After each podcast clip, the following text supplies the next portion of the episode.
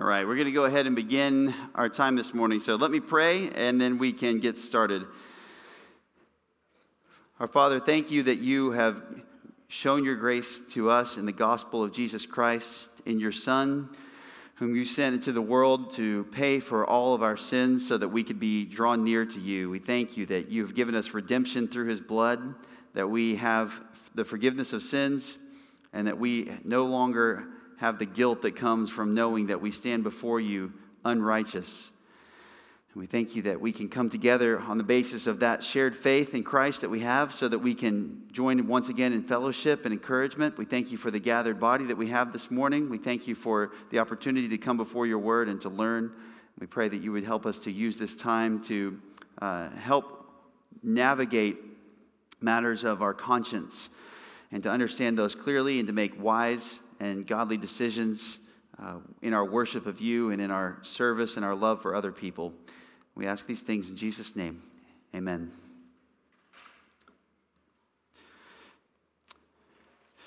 Okay, well, uh, as we begin, you should have a handout from the back. Uh, this is class number five, is what is on the top of that handout. Uh, it should say class five conscience case studies.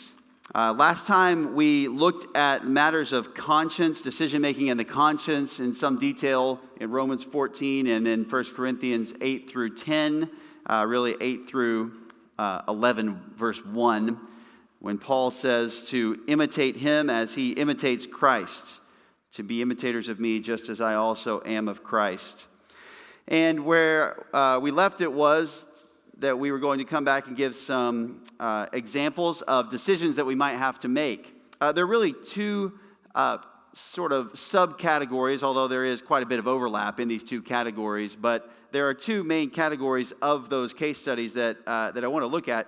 Next week, what I want to look at uh, are the decisions that have to do more with matters of judgment and wisdom, uh, matters that are more just about making judgment calls and that are not so much built around what we might uh, call conscience matters.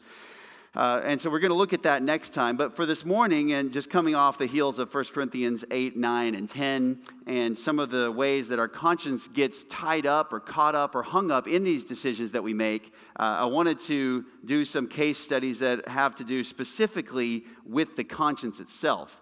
And I want to give you a few categories here in a moment of types of ways that our conscience and decision making might come together, a few categories of these cases. Uh, but just to get started, I want to read a list of places where, uh, where our conscience might get tied up or where it might be involved in various things. And uh, what I've done is compiled a list of things. Many of these come, uh, well, in fact, the first um, half of this list or so comes from a book that we went through in our small groups a couple years ago. You may remember it's called Conscience uh, just called Conscience by, uh, by J.D. Crowley and Andy Naselli.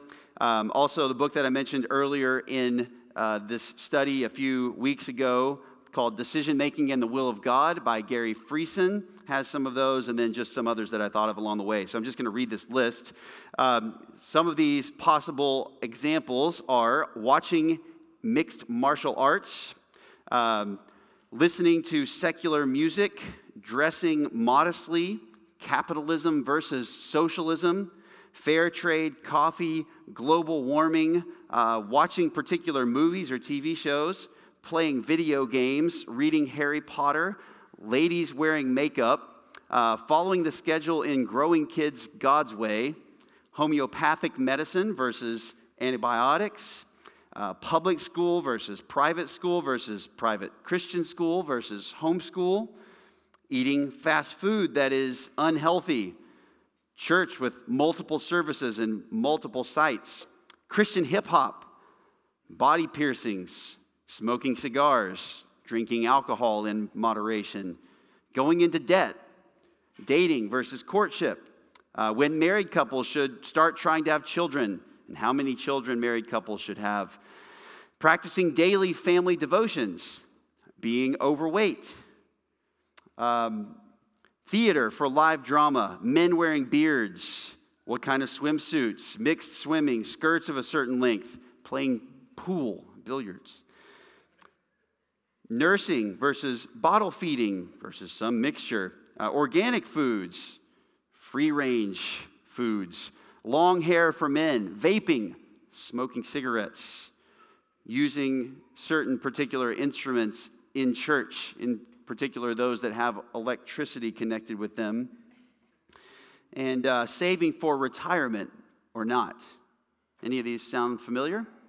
Run into any kind of uh, disputes or confusion or disagreement about these where people are hung up one way or another about what they or someone else should do? I think probably you've run into a few of those. Um, I think that we can safely categorize these into a number of different things, and hopefully this is helpful just to think through them in, in terms of the types of uh, conscience matters that these are. And so, on the outline that you have there, we'll just go through. Uh, there are seven categories that I've tried to break them down into. This may not be perfectly exact science, but hopefully it gets you thinking in the right categories for this, in the right, in the right kind of way. Um, the first of these categories is where this is a conscience matter because of too many past rules. Too many past rules. So, if you were always taught and believed that certain things were wrong, but those things were not biblically forbidden, then you might have some conscience hangups uh, about rules that you should follow.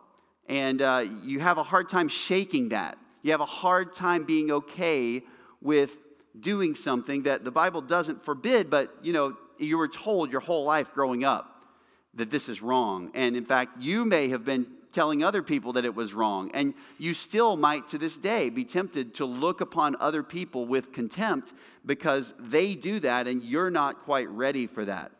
Um, what would be some examples of common things like that that people have where they've been in a very rule following or a legalistic culture, maybe one that's especially connected with, uh, with Christianity in particular? What are some of the things that might possibly fall under that category? Yeah, Andrew. Drinking? Okay. Drinking. So, drinking alcohol at all in any way? Yeah, okay. Great. What else? Dancing. Okay. Dancing. What other things might we find? And I realize we're treading on dangerous ground because you may even hear some of these things and say, wait a minute, that is wrong. And if you think that's the case, if, if there's something that comes up, and I don't actually say, no, actually, there is a biblical prohibition on this thing completely, uh, then certainly feel free to bring that to me, and I'll try to make the biblical case for why it, uh, it's actually permitted, at least in some ways. Okay, what other examples? I might not see your hand if you raise it, so you might have to shout it out. Oh, where? Who? What? Where? Oh, public school. Yes. Okay, public school. Absolutely. Yeah. What else? Tattoos and body piercings. That's right. Tattoos and body piercings.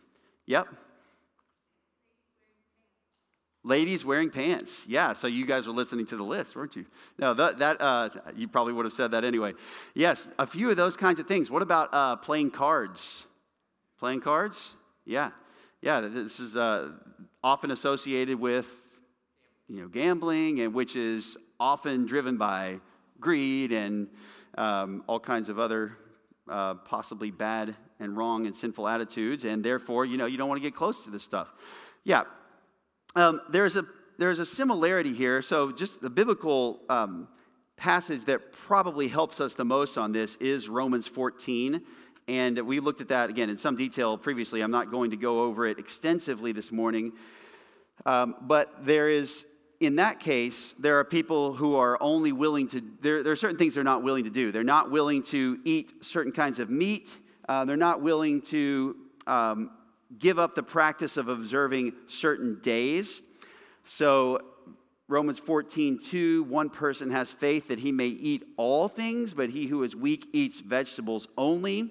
The one who eats is not to regard with contempt the one who does not eat. The one who does not eat is not to judge the one who eats, for God has accepted him. Verse 5 One person regards one day above another, another regards every day alike. Each person must be fully convinced in his own mind. Uh, now, the difference in this case that's obvious is that there were Jews coming out of Judaism and being under the old covenant law that had these convictions because their convictions were actually biblical commands for them as part of their pre Christian life. So before Christ and um, his fulfillment of the law and his uh, inauguration of the new covenant and so on, there was this requirement that they had to abstain from these things. So when they became Christians, you know, they're not bringing into this their own rules and their own uh, sets of instructions for what to do. They're actually bringing in biblical instructions, which made it a little bit more difficult. That was what was so compelling on the other side of things when the Galatians were buying all of these Old Testament laws, even though they were Gentiles. It's because, hey, these are from the Bible. Shouldn't we keep these commands? So it is a little bit different in that sense, but the principle is still the same that you have something that you thought was wrong to do, and your conscience is bound to do that uh, in its current state, or bound to not do that. And you're going to be tempted to look down on other people who will do the things that you're not free to do. And if you do those things, then you're going to be violating your conscience and you're going to be sinning. So Paul doesn't say in this case that you have to get rid of those hangups necessarily, but he does, as we saw last time in 1 Corinthians 9, there, he does commend being free in your conscience in line with what is biblical. He, he commends the value of being able to do as among, when among the Jews to do as the Jews do, and when among Gentiles to do as the Gentiles do. And he recognizes and commends how uh, the value of being able to do that freely. But here in Romans 14, if you read through it, you'll notice that he doesn't try to persuade them to change out of that conscience, that weaker conscience, at that particular moment. Um, so, this is an example then. Too many past rules. This is one of the categories that you might find where there, is, there are differences in conscience, and you just need to recognize that this is where this comes from. Now, the second one is a wrong way of dealing with the fact that you had too many past rules, and that's what I'll call the pendulum swing. The pendulum swing. Um, this is where you have one particular methodology or one particular set of rules before you were a Christian, and you see how that, or maybe even when you were a Christian, but you see the flaws in it. And what you do is you swing all the way to the other side and you say, There are so many things connected with doing things this way, the way that I did it in my misunderstood uh, part of my Christian life or of my former life before Christ, that I'm going to do the opposite. The opposite must be the way to go. Uh, and an example of this would be the idea of dating versus courtship. Dating versus courtship. Um, why would someone see certain problems with uh, what we call dating, just in general? What, what are some of the things that people don't like about that from a Christian or biblical perspective? Not explicitly found in the Bible. Yeah, yeah, that's it is not the biblical method. Yeah. What else?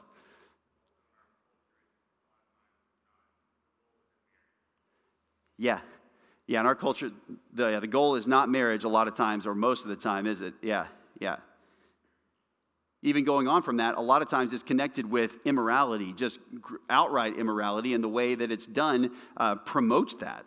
It is intended to be that way, basically. Yeah. I thought I saw a hand somewhere.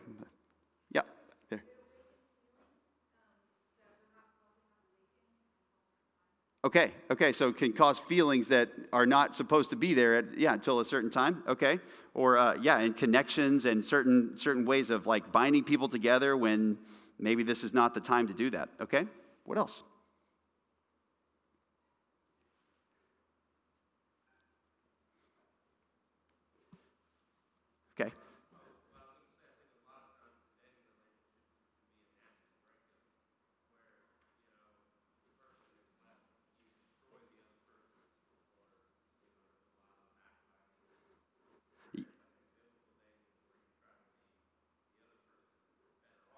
Yeah, yeah.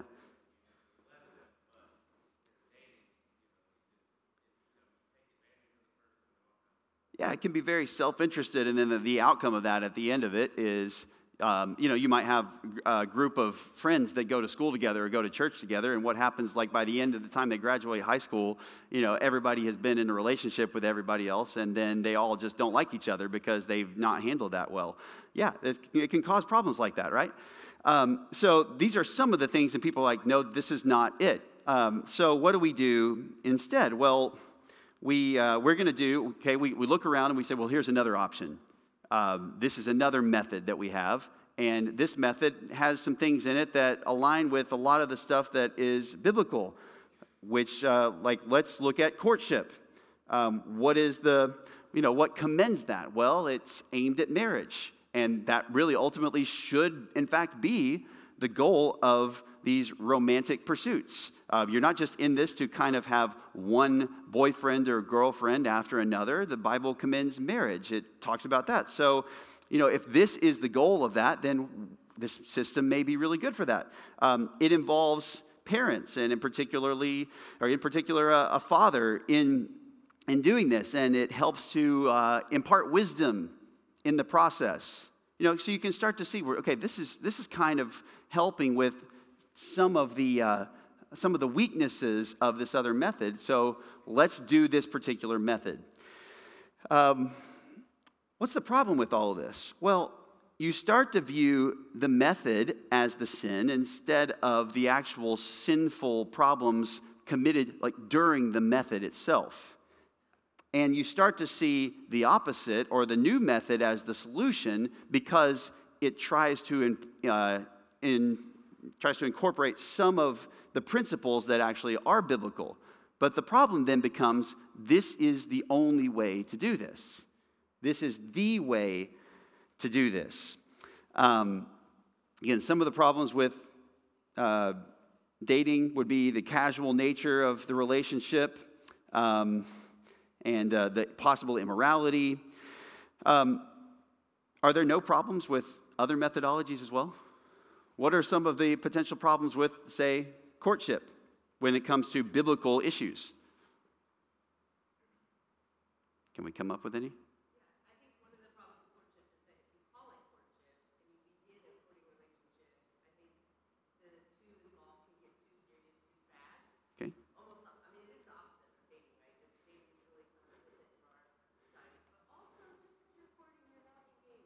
Yeah. Okay. Yeah. Yeah. So it can almost it, it, can almost hold too much weight. It can be like you're married when you're not. Yeah. Yeah. It can certainly cause eh, that can be uh, one way that it goes wrong. Yeah. What about biblically? Do we find it in the Bible? Okay. Okay, not commended specifically in the Bible. There are uh, quite a few ways of pursuing marriage in the Bible. Um, none of them I know are prescriptive, other than just the actual, you know, getting married. I, I don't know how many of you would be okay with what, you know, with uh, what Ruth did in pursuing marriage. You know, all right, here's this guy you barely know, you work for him, and you're going to go lay down at his feet where he's sleeping in the middle of the night. And then when he wakes up, you're going to basically be implicitly proposing marriage to him. This is all backwards. Is this the man pursuing the woman? You know, that's the way a lot of this goes when it comes to courtship and things like that. Um, going to his room at night in his home, you know, this just doesn't seem, this doesn't even seem above board. That's just one example. And yet, she's, she's commended in Scripture as this very, very godly young lady. And she was instructed to do this by someone who was commended for her godliness, her mother in law, Naomi. It's just one example there. And then, of course, you know, you have, you have others. Um, you know, the, the um, year long betrothment period of the New Testament era of, you know, Mary and Joseph, for example, is, is this the best way to do that? Is that actually what's commanded in the Bible? Do, you know, do you want to do it that way? Uh, there are many ways that marriage is pursued in the Bible, and yet none of them are uh, necessarily commended or prescribed uh, there are, of course, ways that uh, people pursue relationships that are, that are uh, forbidden and that are not commended, that are the opposite of that, that are rebuked, but there is no particular method. The problem becomes you come out of something, you say, This is the wrong way, but now I have found the right way. That's the big point I'm trying to make when it comes to these types of conscience, this category, which is now we have to do it this way because the other way that everybody commonly does that's really connected with and usually leads to sin um, that's the wrong way, so we, we've got to do this other one. And then it becomes if someone else is not courting or following this particular path, then they are actually in sin. Or if I'm not doing this, then I'm in sin.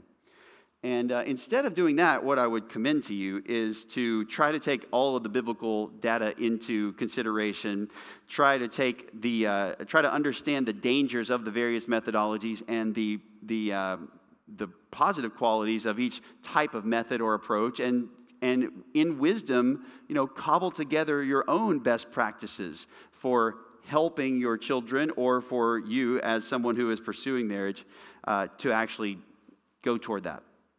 So don't get hung up uh, in this in thinking that this is the only way. Now, again, you may come to the point where you say, right now, like there may be some of you saying, well, I can't do any other way beyond this. Okay, that's fine, uh, as long as you don't hold that over the heads of other people and say, this is the way, this is what you must do.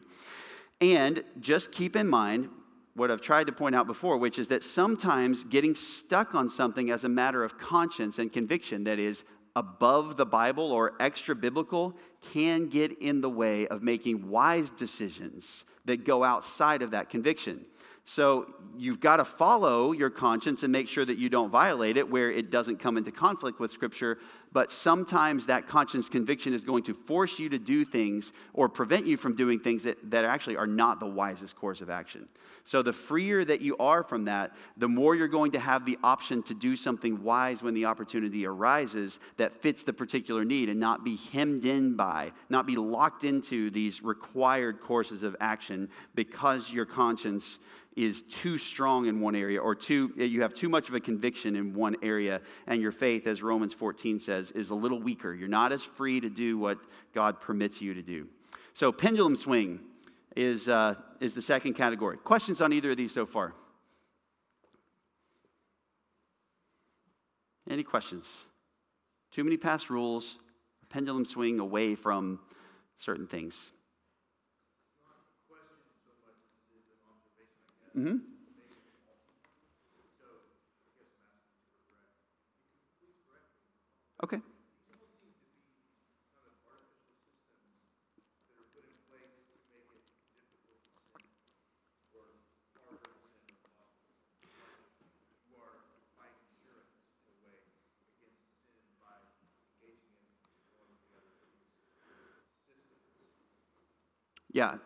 there are a lot of things are like that. Yes, yes, artificial systems that are put in place to prevent you from uh, to prevent you from sin, to keep you away from sin. Yeah, the uh, fences you might call them. I think uh, that's how.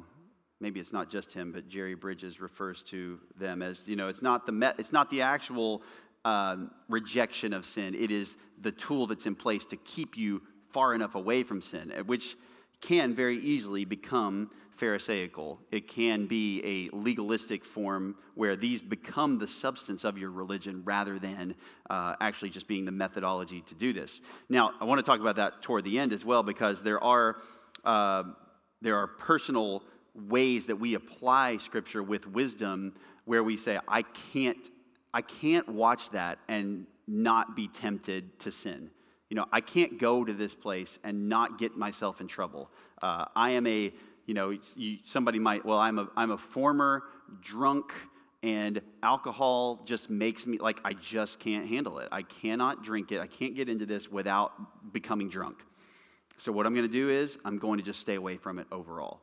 Um, so that that would be you know a, a, kind of a judgment call to say this. I'm protecting myself from this because I know that this is a weakness that I just don't even want to go there. But yeah, I think there are a lot of these things can very much be this. Now, as we get more into this, they won't all be uh, like that, just you know, kind of fences or things to prevent you from sinning. But a lot of them are, and a lot of them are other people's methods for preventing you from sinning as well. So there they might be things you come up with, but they also might be things that have been passed down to you as traditions, and they turn into this is what you have to do uh, in order to be godly. And part of the problem is that you know in a lot of um, Christian culture, church cultures, whether it's individual church or denomination or schools or different things, these become the standards. Like you have to do this this way or you have to not do this this other way or else you are in sin. So there's a lot of pressure that comes from that. I'm going to talk about that a little bit more uh, as we get later in here as well. Um, okay, so number three, or letter C, association with former sin or with your former life. So, association with former sin or with your former life. We've talked quite a bit about, you know, alcohol. I just mentioned that. You used to be a drunkard and you have a hard time just disassociating alcohol from godlessness. Like the two things you, you cannot, there, there is no godly sphere in which this can be consumed. And so you, you then go on and you say, Well, I had so much trouble with it, and everybody that I knew, you know, I had so many family members that, you know, that got diseases and they ruined their lives because of this, and all kinds of um, immoral things happened because of it. And you're just like, why, why would anybody get involved in this? I just don't understand why anybody would get involved in this at all, because I've seen the damage of that. This is, I think, a fairly common attitude I, where you can't see how someone else can do something or why they would do something. Uh, I think you need to make sure that that question is not rhetorical. Meaning, you're not just saying, How could anyone do this? But you actually are asking, Well, how could someone do this? And you're sincerely interested in listening to the answer because there might be one. There might be an acceptable way for someone to do the thing that your conscience is hung up on that you can't see how it's not connected with all of this, but it actually might be. Um, an example of this might be uh, music and entertainment from your former life. You see secular music or songs or entertainment as inextricably tied to a life that is unconcerned with pleasing God. Now, very often that is the case. Uh, you might even take it so far as saying that certain instruments or certain musical styles are unavoidably tied in with and polluted by a godless life. And you have to stop and say, okay, is this actually sin, the thing itself, or is this just very, very commonly used with that? Now, again, there may be matters of wisdom involved in, uh, in pursuing that or maintaining those practices, knowing why people use them and what the connections are and all that. That's a matter of wisdom, though, and not a matter of, of right and wrong. Um, the biblical connection would be what we looked at last week, where 1 Corinthians 8, this is just one example, 1 Corinthians 8, uh, verses 7 through 13, you have people who don't necessarily have this very clear and convinced knowledge that an idol is nothing. And so when they go to eat food sacrificed to idol, uh, to, to an idol, 1 Corinthians 8, 7, their conscience being weak is defiled. There are some people who are able to eat food that has been sacrificed to an idol, and they know an idol isn't real, it's just food. Those people may be sacrificing those things for that purpose. I'm just eating it because it's meat. I'm not worshiping the idol. I don't even think there is such a thing as an idol. I only worship the one true God. And Paul, he confirms this. He, he agrees with them in principle. But there are some for whom this is not the case, and their conscience is weak, and they participate in this practice of doing something where they, they haven't shaken all that out yet from their former life. And they, in fact, they may never in this life shake all of that out. And they can't do it with a clear conscience. And again, in this case, it is okay to abstain from those practices. Now, if someone who had this weak conscience and was unable to do that were to come to one of these people with a strong conscience and say, You can't do that, well, Paul has some words for them he says in uh, chapter 10 at the end, verse 28, if anyone says to you, This is meat sacrificed to idols, don't eat it for the sake of the one who informed you and for conscience' sake. I mean not your own conscience, but the other man's. For why is my freedom judged by another's conscience? If I partake with thankfulness, why am I slandered concerning that for which I give thanks? And what he is saying in this is that if it is truly not biblically forbidden, if it is truly permitted, and your conscience is not hung up on it in the same way as someone else who is still struggling with that, then you're free in a vacuum to go ahead and participate in that activity. Some people can't. That doesn't mean that they should be able to judge you for that. However, there are a lot of other considerations that we looked at last time, which is that your action uh, may tempt them to follow you when their conscience is not prepared. You don't want to encourage them to do something that they are not ready for or that they have a problem with. Uh, and you want to be careful that you're prioritizing their conscience even over your own personal freedoms and, and even over evangelistic witness that you might have, which is what the situation that was going on at the end of 1 Corinthians 10, where the unbeliever had invited you to take part in that, and your fellow brother had a uh, he had a hang up with it. And Paul says you need to uh, you need to prioritize his conscience, and you need to be careful about that uh, before you think about really any other interpersonal consideration. So, uh, association with a former sin or with a former life. Anything else you can think of in this category or any questions about that? Yeah, Andrew. Yeah. Mm-hmm.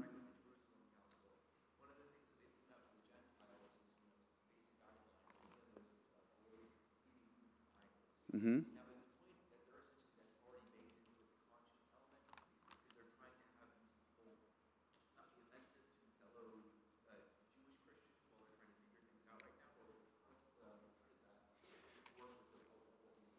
Yeah, it's a great question. So, yeah, Acts 16, the, uh, the letter from the Jerusalem Council, so they, they made it very clear that Gentiles who become Christians don't have to follow the law of Moses. That was the debate.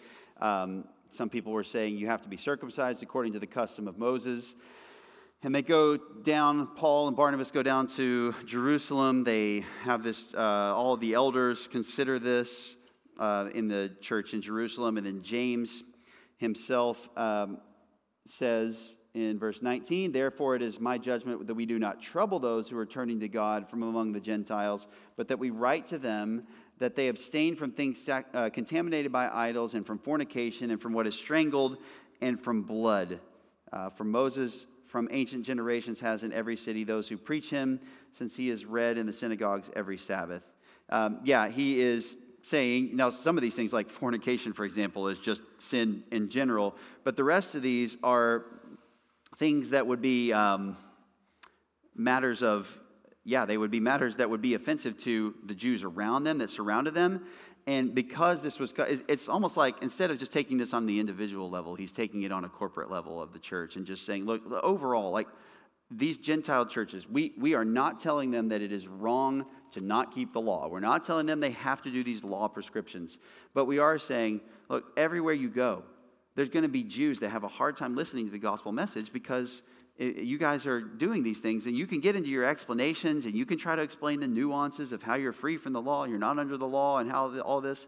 But at the end of the day, this is going to be this is going to cause a great difficulty in the gospel going forth. So I think that's what he's doing there. He's just saying, at this time, here's the circumstances. You are in a place where there's a there's a uh, um, you know there's a synagogue everywhere you go, even in all these Gentile cities, and let's just avoid this hindering. Uh, this is such a big issue that I'm going to tell you, like, this is the instruction that you should follow at this time and place. Just stay away from these things. So uh, I, I, know there's probably more subtle details to that.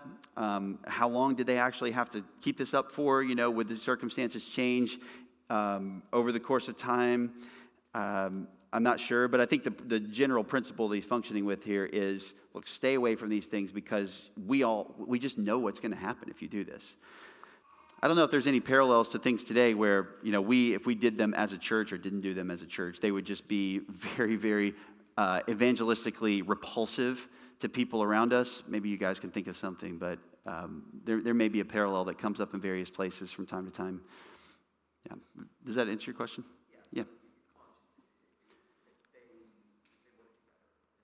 Yeah, Yeah. and so these were the things where they, I don't think that they necessarily should think in their conscience that they're doing something wrong if they do this.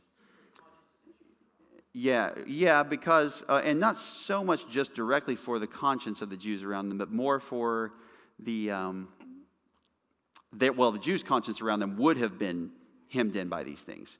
And uh, understandably so, because they're trying to follow the law, right? They're getting this from Moses but it would really just be this is just such a difference from what they are commanded to do in the law. They're going to say, How is this from God if this is in this way? And you're just, so what, what you're doing is instead of coming to them through the avenue of the gospel itself, what you're doing is you're coming to them with something that is in direct contrast to their practice on other levels.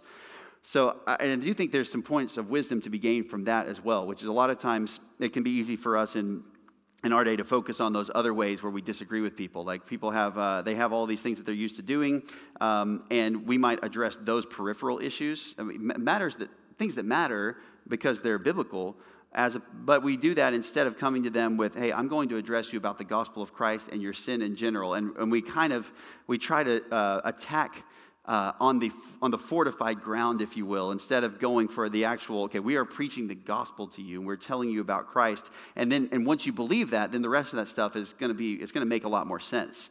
Uh, I think we can easily focus on criticizing people in the realm of behavioral change or whatever, and we're just taking them on at their strongest point, as opposed to coming at it the way that we think about it, which is it all starts with the authority of the scriptures and with the gospel of Christ within that, and then we do everything that he commands. I think this is the case when we address cultural sins a lot of times.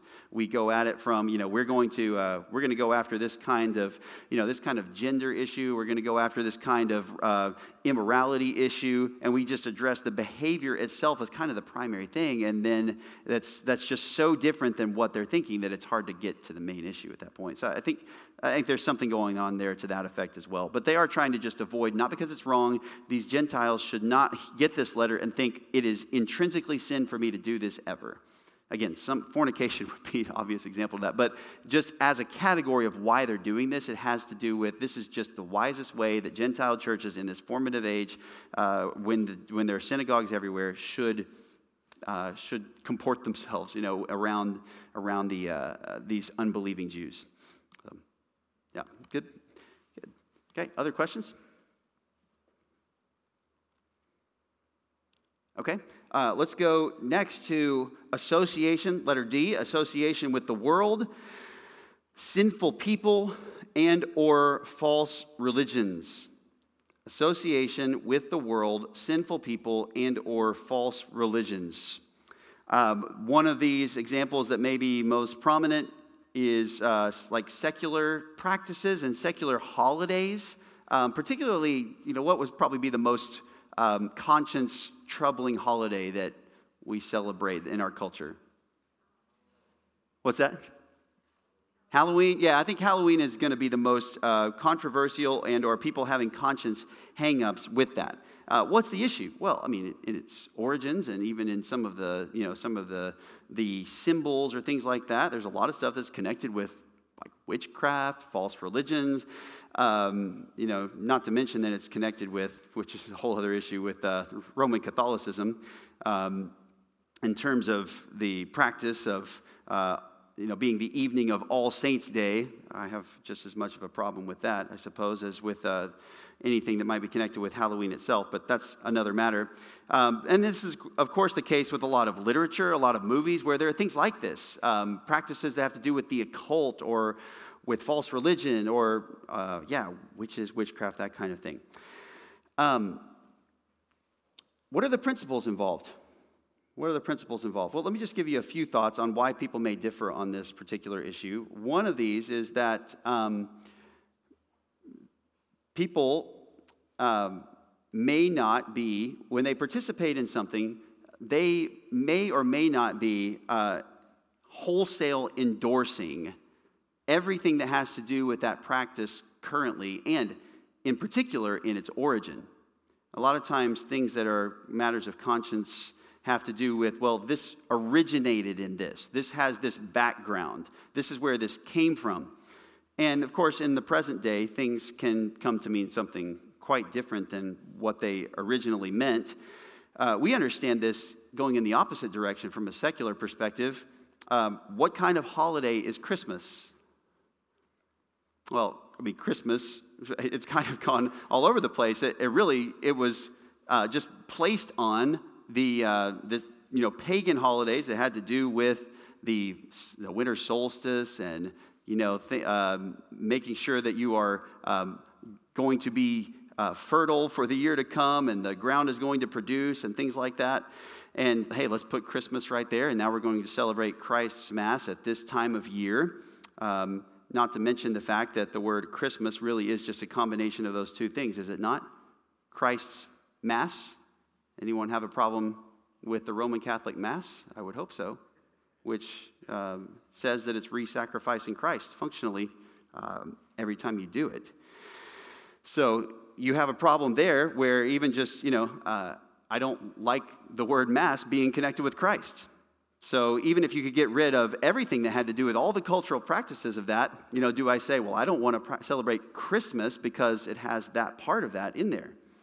Uh, I think you could even make the case for that if uh, you're holding to the same standard. But Christmas, largely in our culture, has come to be something that people celebrate whether or not they're Christians at all. And what is it about? For most people, Christmas is about family and lights and the same 12 Christmas songs over and over again, and Christmas trees and presents and more, you know, getting together with people. It's, that's what it's about. Like, they, yeah, there's the little baby and there's the Jesus story and there's all of that. For many people, and even for Christians, functionally, a lot of times, it is just kind of about the cultural things. Now, we might bemoan that and say, you know, I wish more people were concerned about Jesus at this time. But the reality is, people who are not Christians in the world look at Christmas and they're like, we're celebrating Christmas, but we don't believe all of that. And we don't say, no, yes, you do. You're celebrating Jesus when you do this. We're telling them, no, you need to think more about him. Well, then you come to something like Halloween, for example, and you say, well, people today don't necessarily look at this. It's just like Christmas, but from the other direction. It has almost it's become more secularized in many people's minds to where what's the association? It's about going around the neighborhood and getting candy in superhero costumes. Now, I'm not saying that you should or shouldn't do this. I'm just saying you have to consider a lot of factors as to why people uh, are not thinking of this as something that's just worship of other gods or of occult practices. Um, now, with that said, you still don't have to do it. And you might look at that and say, you know, I just don't want anything to do with a holiday that's, or anything else that's celebrating witches. And that would be perfectly understandable. You just say, I don't enjoy that. I don't want to do this. I want nothing to do with it. And, I don't like it. I just don't like it. I don't want to do it. And that is perfectly fine. You say this is just too close to that stuff. I just, I, I would rather, you know, I would rather go somewhere with my family. I would rather um, read the Bible. You know, I'd rather read about something that's uh, Christian. I would rather celebrate something distinctly Christian. Perfectly acceptable, perfectly good. And uh, that's something that you have to determine on your own. But it's just good to consider how, just one example, like how things that can kind of have connections or even roots in um, the world, sinful people, false religions, they, they are not always just as cut and dried as, well, this had its origins here or this has its connections here. Therefore, anyone who does anything that is part of that practice at all is violating Scripture. It's just a little bit more complicated than that. Um, so that's just that's really primarily about um, association with false religions, uh, but other things that might be association with the world or sinful people. Any examples of that you can think of? What would be some other things like that?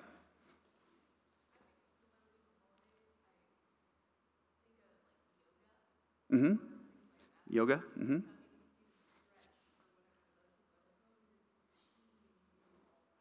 Yeah, I think yoga is a great example because uh, how many, I mean, there are, there are wrong ways of thinking that are associated with that, wrong things involved in this. I mean, entire, there are people that do this as, as part of an entire philosophy and approach to spirituality and to life.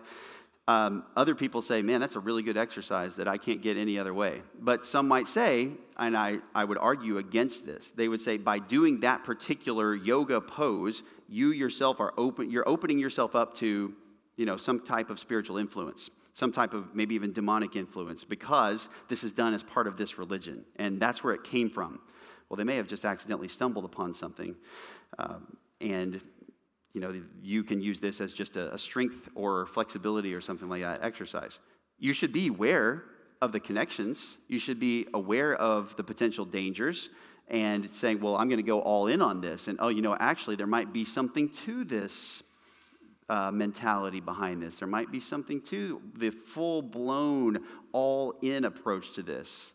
And I should be careful because if I try to maximize this in the way that some people do who aren't concerned for Christ and the Bible, then I might get drawn into that. So it's good to be aware of the danger and the potential connections and where people take those things. That's good with uh, almost any practice. I mean, eh, not just something that's explicitly connected with a spiritual or religious kind of component, but really anything where people start to do something and then they go all in and they have a hard time not making that what they worship rather than, rather than Christ.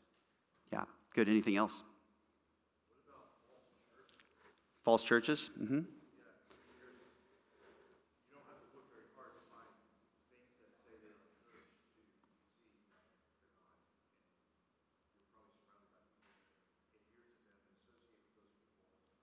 Yeah. Yeah.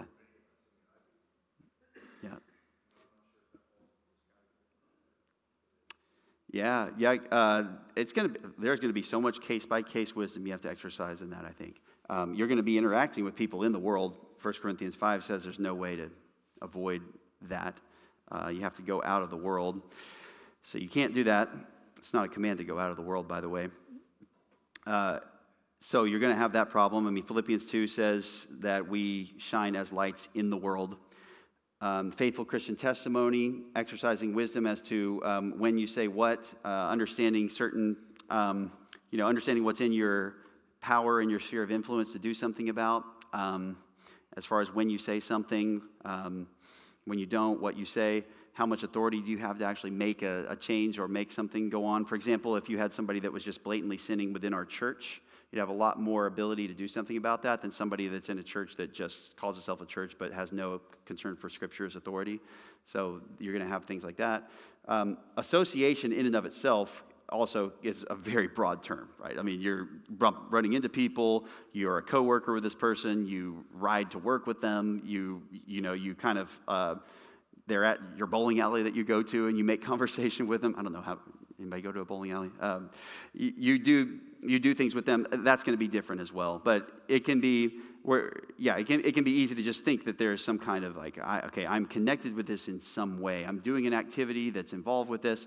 I think more association, though, would be not so much like uh, personal relationship association. What I'm referring to here is more about just there's a there is a mental or conceptual association of the practice with something sinful or that this is what worldly people do. This is what sinful people do. So something like uh, being involved in like like professional sports where there can be um, so much idolatry of that people can worship that they spend all their time doing it and that's what they're worried about. Uh, and you say i just you know this is what people in the world live for. Our culture lives for sports and in many cases they do. I just i can't be associated with that because that's what they're all about.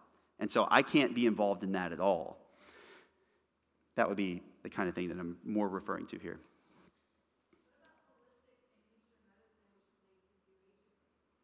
Holistic and Eastern medicine, you said? That can lead to New Ageism? Yeah, I, am not very familiar with all the you know, particular medicines within that sphere. I think if it is just the substance itself, then you take it as just that. Everything created by God is good. Nothing's to be rejected if it's received with gratitude, for it's sanctified by means of the Word of God and prayer. 1 Timothy 4. So you have that as the foundational thing, but then you recognize, yes, how this can pull you in. And again, that, that's, there's so many things like that. Um, just like the yoga thing, where, yes, if you have to be very wise and discerning and careful about how much am I going to get involved. You have to know your own um, weakness and influenceability because when you go to learn things from particular people who are espousing those practices or espousing those substances, uh, then you're going to run into okay, am I going to be able to say no and to stand up? And am I going to be able to draw a line at a certain point that says, I'm not doing this?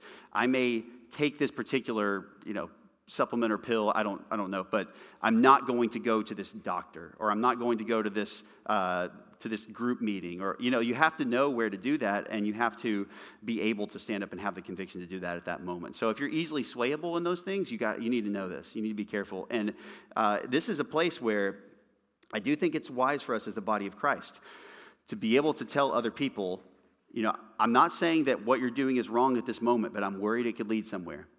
And we need to be receptive as believers to not just make our impulse be, well, you shouldn't be concerned about that because it's a freedom I have in Christ.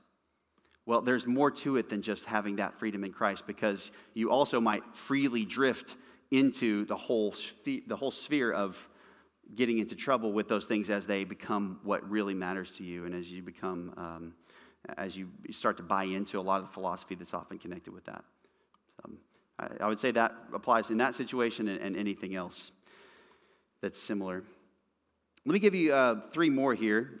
No, I'm not going to be able to give you three more. Let me, these are going to have to spill over. Uh, yeah, probably should not start another one at this point. I really want to, but I really just should not. Uh, it, maybe one more minute for any questions or anything else that you have on what we've covered so far.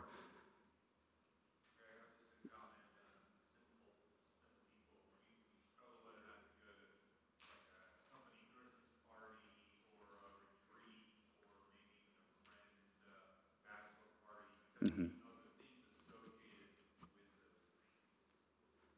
Yeah. Yeah.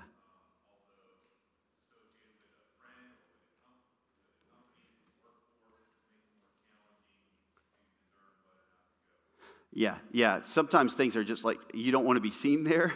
It, it can look like you're a participant in this, so that's that's a consideration. I mean, there's look, you can say, I'm not doing anything, I'm just here. You can say that. One, are you going to enjoy being there? You know, you might not even enjoy it. It just you're the only person that's even sober at the whole thing. Uh, you don't like the attitude of what's going on. You can't talk to anybody because you know they're not really fully conscious of uh, conscious of what's happening. Um, this might cause some reputational issues, you know, with other people that you uh, that you care about, and so you say this is not worth it to go there. Um, yeah, you have that particular matter. There may be times where you can participate in something like that and do so with integrity, and everybody knows, you know, that okay, this is not my thing. I'm here. I'm not approving of this. I'm I'm here. You know, I'm not really saying anything one way or another about this. I'm just. Uh, I'm doing what I'm doing, and this doesn't necessarily make me look one way or another. Tough decisions, aren't they? Tough decisions to know, but there are, there are things where there are things that are like that. Yeah. Okay, well, as much as I would love to keep going, uh, we'll have to finish the rest of these next time and hopefully give you a few uh, matters of wisdom, tell you whether or not you should buy that house, go to that school, marry that person or how to think about that at least. Let me pray. Father, thank you for this morning, and thank you that you uh, have given us a conscience. Thank you that our conscience in Christ is cleansed so that we can draw near to you with, uh, with confidence. And we pray that you give us wisdom in navigating these matters. We pray that we would always protect our conscience and that we would be able to align it as closely as possible with the Word of God uh, while never going against it always doing what you have told us to do. We pray that you would help us to have uh, an attitude of love for other people and of worship of you that, that uh, drives the way that we make these decisions. We pray that we'd have wisdom to see other situations that we're in and to uh, understand if they fall under these categories or if they're in these uh, connected with these biblical principles so that we can know how we ought to think about them. We pray that we would be free from judgment or looking with contempt, but full of wisdom and full of love for you and for each other. And we pray that you'd help us to walk very faithfully and wisely in all of these things. We ask these things in Jesus' name. Amen.